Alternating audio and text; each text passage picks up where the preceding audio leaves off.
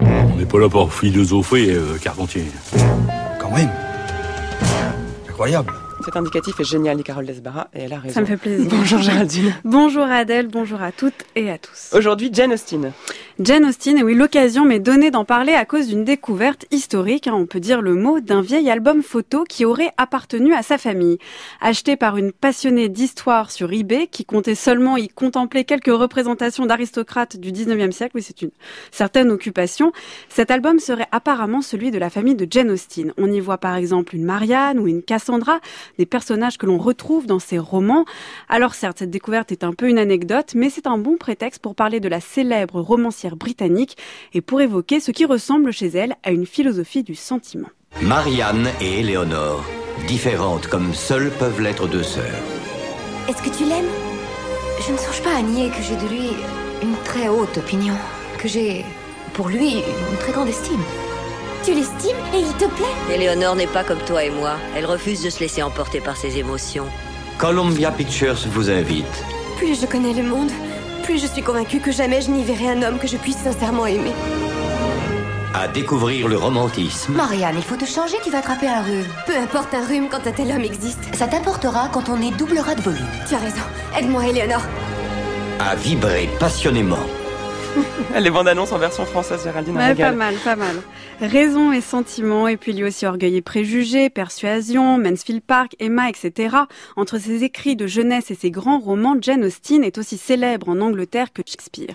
Les raisons de ce succès semblent assez simples, on pourrait même les ramener à une seule raison, à ce seul titre, Raison et sentiment, ou le combat en l'homme entre la tête et le cœur. Soit le combat le plus intime et universel qui soit, celui qui a autant fait couler d'encre à l'eau de rose que nourrit les philosophes les plus abstraits. En cela d'ailleurs, il faut le dire, James Austen sème le doute. On croit lire un roman pour jeunes filles fait de jeux amoureux et d'intrigues matrimoniales et on se retrouve en fait avec une leçon de philosophie. Ou mieux, on lit un roman sentimental tout en recevant une réflexion morale digne d'un Aristote ou d'un Kant. Quelle est alors sa grande idée à elle? Que nous dit Jane Austen de la raison et des sentiments? Que nous apprend-elle de la vertu et de ce qui serait une conduite à tenir dans les grandes affaires humaines?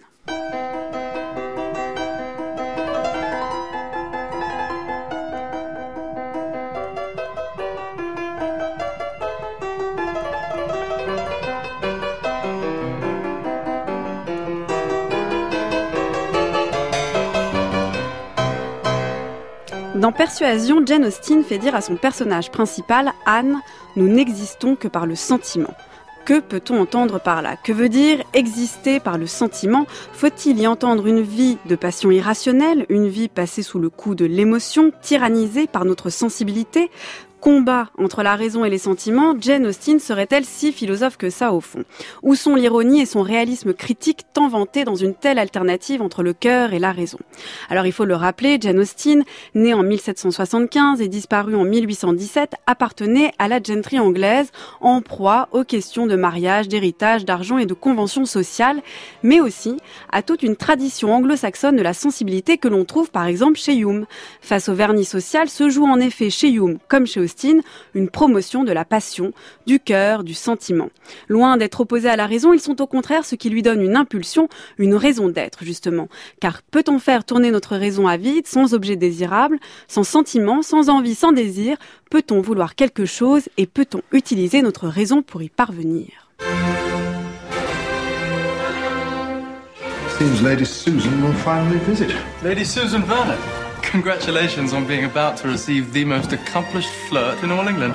That woman's a fiend. I have no money and no husband. Excuse me for arriving this way. What a delightful family pose. Lady Suzanne, c'est l'incarnation extrême chez Jane Austen du désir qui trouve les moyens rationnels d'être assouvi tout l'enjeu est alors celui-ci. Modérer la sensibilité entre un trop-plein de rationalité et une absence totale de raison. Et là se trouve la leçon de Jane Austen. En peignant des caractères qui ne cessent de questionner leur penchant, elle livre un manuel de bon usage du sentiment.